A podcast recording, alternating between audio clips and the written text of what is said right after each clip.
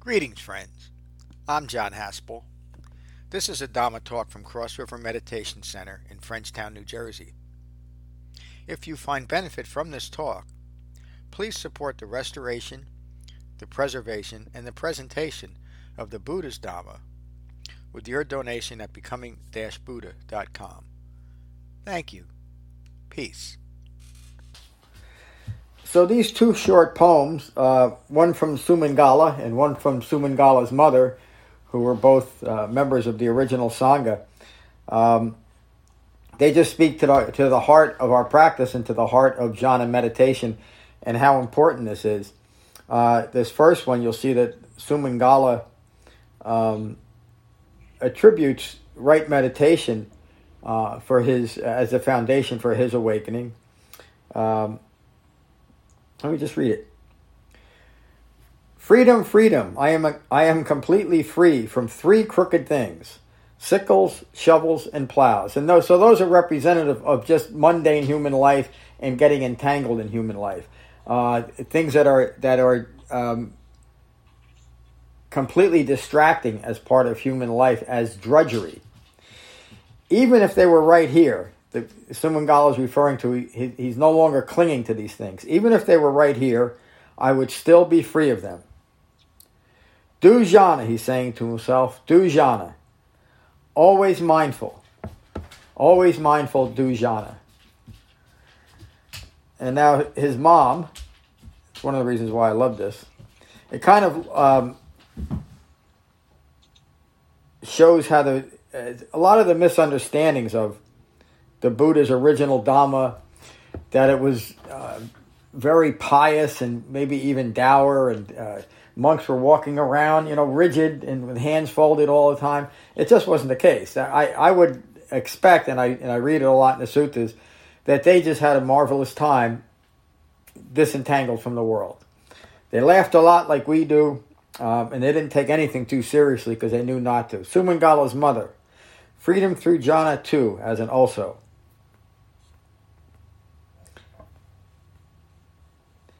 She starts out the same way Freedom, freedom, I am completely free. Free from my pestle. Free from my shameless husband and his sunshade making. He's just calling, he's a, he's a lazy SOS, you know, a so and so. And he just spends his time hiding under a tree. Free from my moldy old pot with its water snake smell. So he doesn't have to cook for that old bastard anymore. Passion, aversion, delusion, I cut with a single chop. Got to read it again. And again, remember the time. This is a time. Um, the Buddha is one of the first people in history to give women status, especially in, in northern India and southern Nepal. Women had no status. You, you couldn't even talk to them, and you could get you could get beheaded, and they could too. And so she she came to the Buddha and didn't only become liberated in herself, she became liberated in her life. Passion, aversion, and delusion I cut with a single chop. I have come to the root of a tree and I do jhana. What bliss. That's the end of today's teachings. I should just leave it there, huh, and call it a class because that's pretty good. Uh, and again, these are the kind of things that you can come back to if you're having kind of a difficult day and you're struggling with your practice. Read one of these poems because I find them so inspiring and they also get right to the point. You know, we, we cut greed, aversion, and delusion with a single chop. We just cut it out of our lives. And that's really as um, I keep using the word easy, and people yell at me, but I'm still going to use it. Well, I use the word simple. It's that, it's just that simple and direct, uh, and I and it is difficult because of conditioned thinking and clinging, uh, things that we think are are um, too important to, to cut out with a single chop. We got to work with a little longer, um, but that's the that's the dhamma, and that's where concentration allows us to recognize things that are that are delusional rooted in ignorance and have the ability to cut them out with a single chop. So that's all. A quick class. Jeff, what do you have to say about all this? Sorry about the cold, guys. Um, yeah, I, I, think I think the simplicity says it all. Yeah. You could you could probably worry this to death and try to pull deeper meaning out of it, but I think it's the lesson is that it's just that simple. Yeah, you said something important there, Jeff. Looking for a deeper meaning. I think one of the problems that many people have with the Dhamma is it's right there. You, and and we're kind of trained in, especially if you're in you know modern Buddhism and spiritual studies, you're always looking for something hidden. I was, you know, that was the whole point of there's got to be something hidden. That only it's only for me or or for a small group of people, and if I get it, you know, I'm going to have some kind of power or understanding, and that's all ego based, isn't it? You know, and and there's nothing. The the Buddha just said, "Hey, folks, you're human beings, and this is how you realize being a human being." You know, and keep it keep it absurdly simple. Alex, what do you think? Yeah, I really enjoyed that. Um, you like this brevity mostly, though, right? Pardon?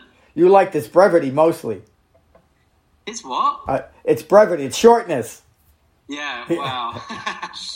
yeah. I just give it a little needle.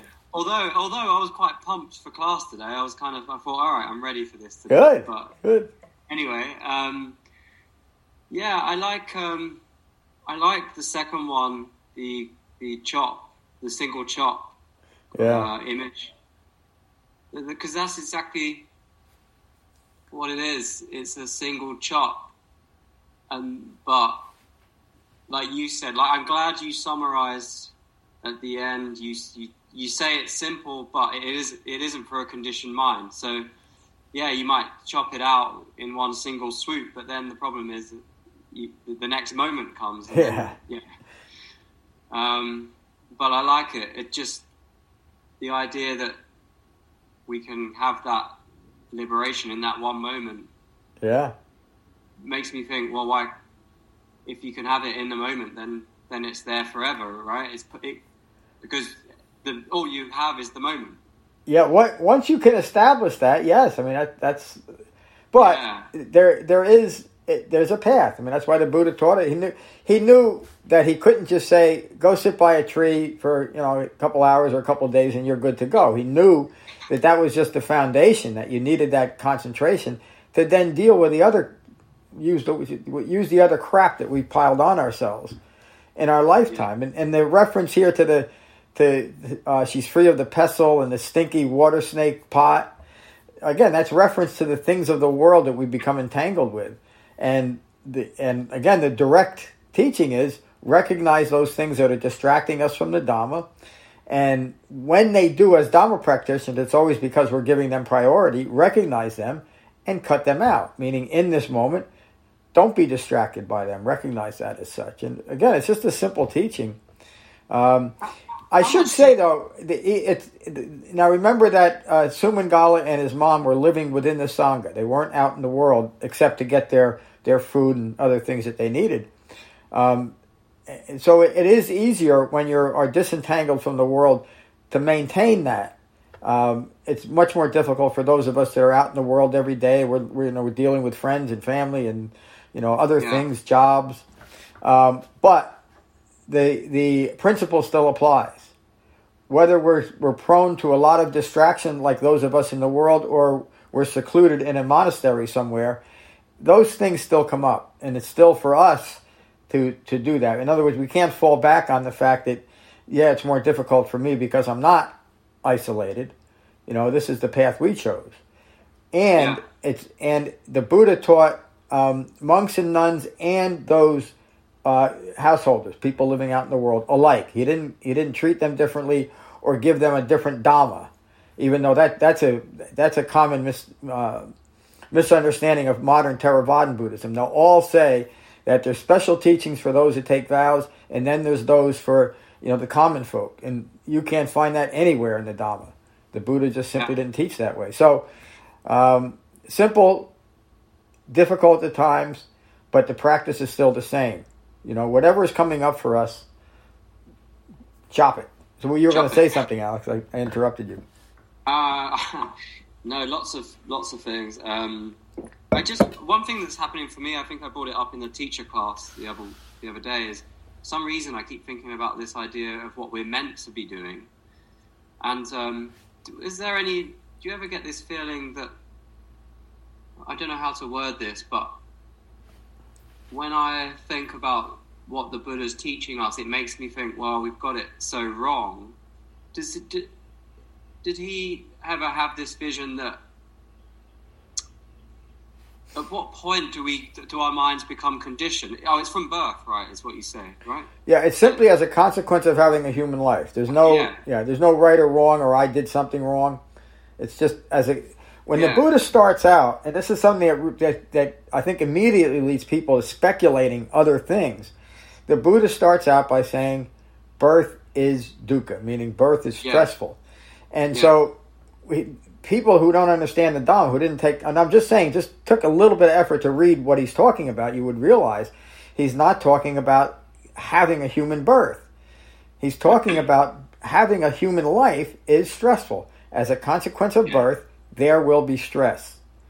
And when you understand that, you know, some people will then say, well, you know, who, who cares about that? Why, why, why is that taking a waking human being to point that out? He's not pointing it out that life is difficult. He's saying it's difficult because of our own craving and clinging rooted in ignorance of Four Noble Truths, and we can liberate ourselves from that. So, what's the meaning? The meaning of life to me now um, is to awaken. Because once that is accomplished, everything else is resolved. And, and that doesn't mean that, that, that next month's mortgage is resolved. We'll be able to, to deal much more peacefully and calmly with the deadline of next next month's mortgage or rent, et cetera, et cetera. We're still yeah. living in the world. We'll just we'll, we'll live in the world with peace and calm. Excuse me, no matter what.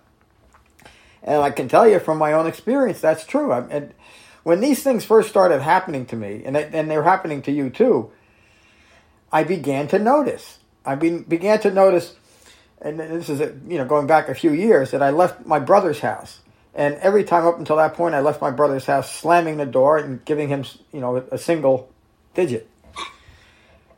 It didn't happen. He was in the he was in the house screaming at me like he always did. Don't ever come back to my effing house again. And these are this was common occurrence over the years. And I walked out uh, calmly, and that's that was one of the first times I had to admit this stuff really works. This is way this is a long time ago. And by the way, my brother's still yelling at me when I leave his house, and I'm still calm. Mm. That is that that that alone would be worth everything I've ever done here.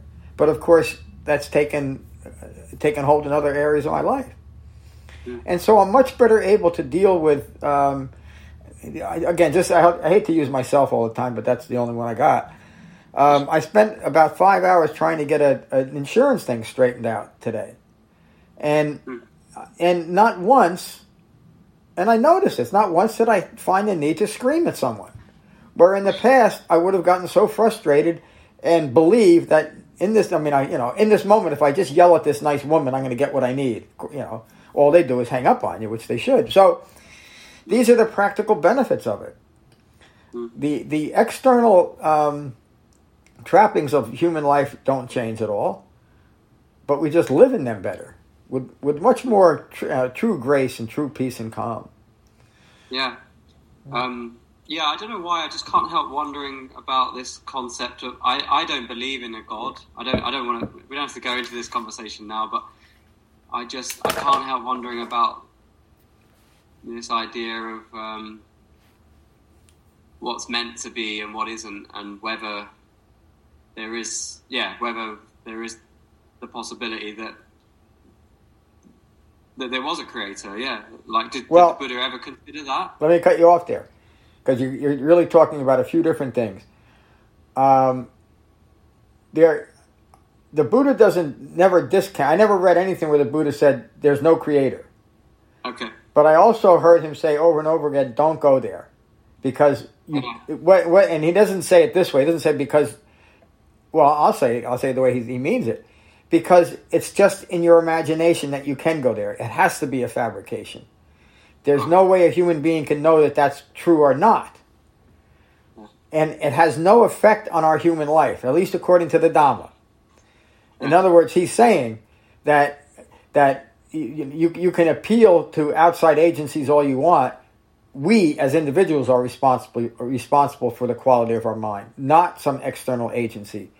Um, I, I, there was something else you said that, that was important, but I, I, I forgot it. Um, you didn't want to bring it up, but oh, it was about uh, reincarnation, maybe.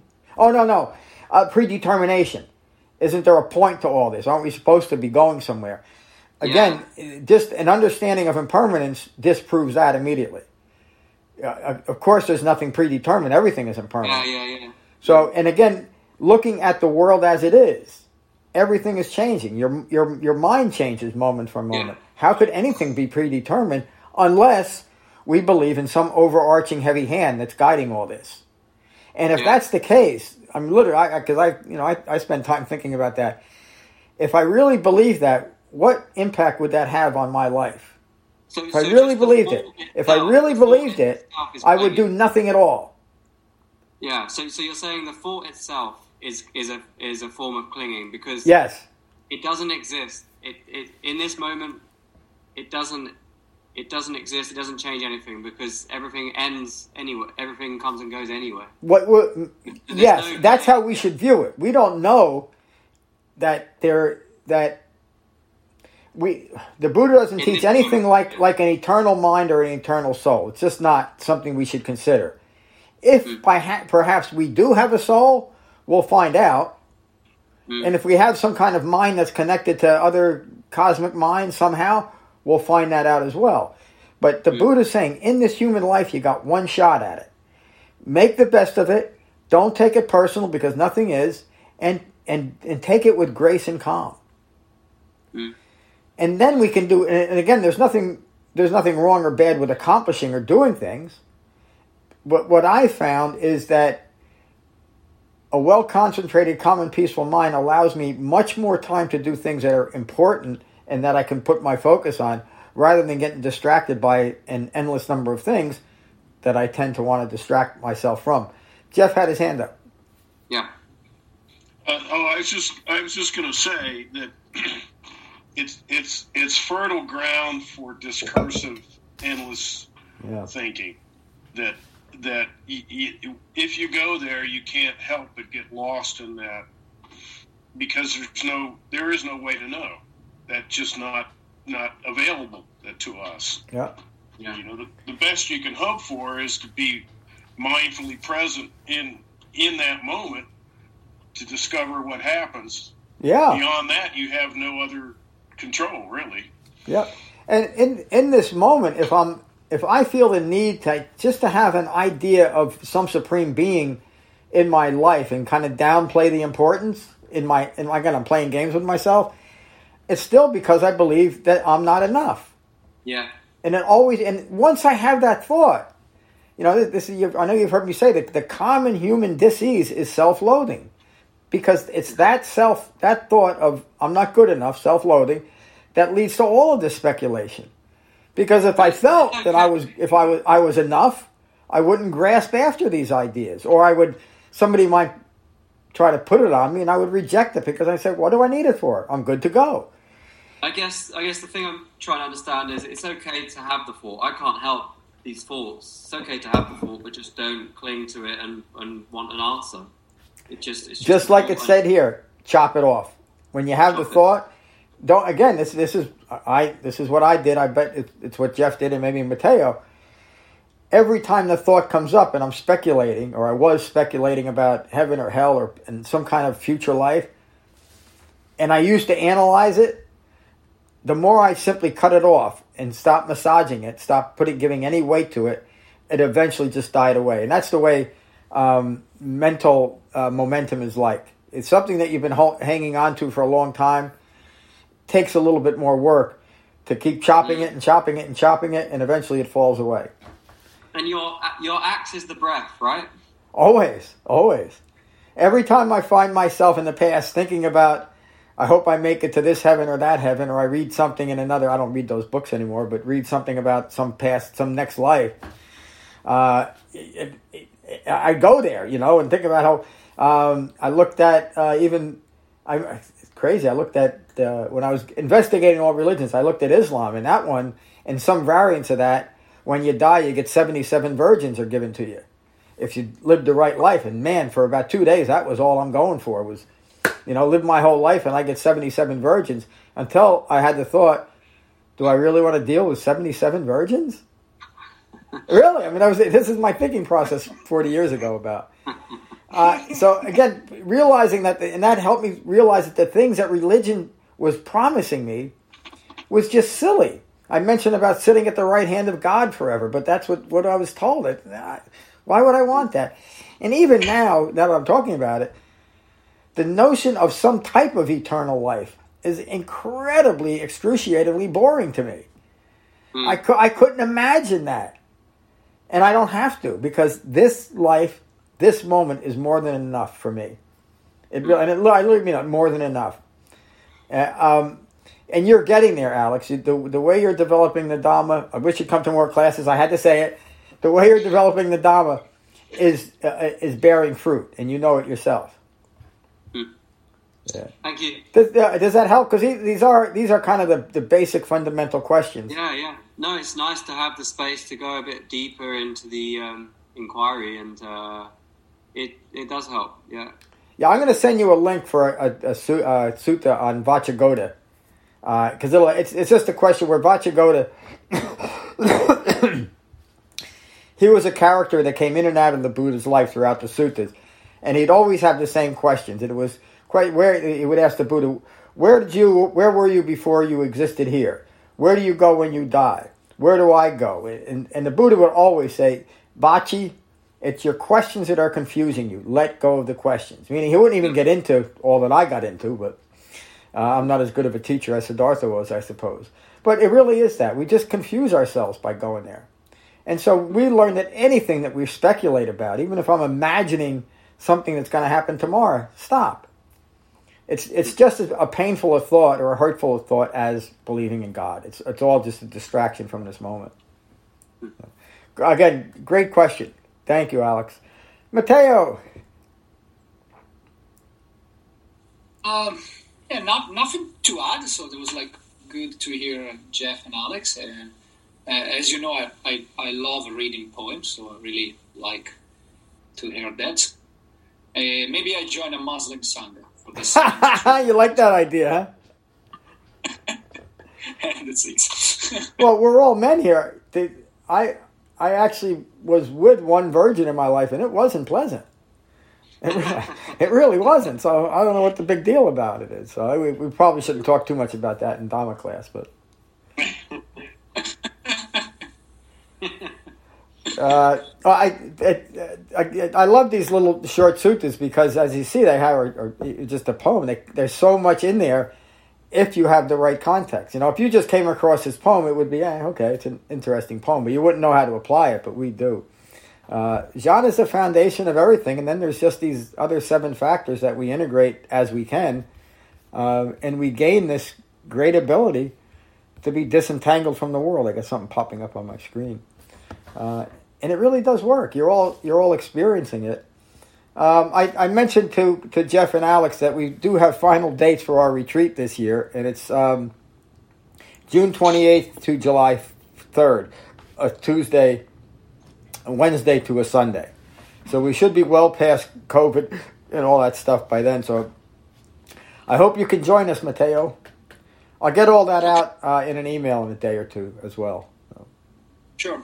I will look, yeah. Good, good, good. Nothing like a retreat. All right. Uh, any other questions or comments? Great. We'll finish with uh, with the Karaniya Metta Sutta as we always do.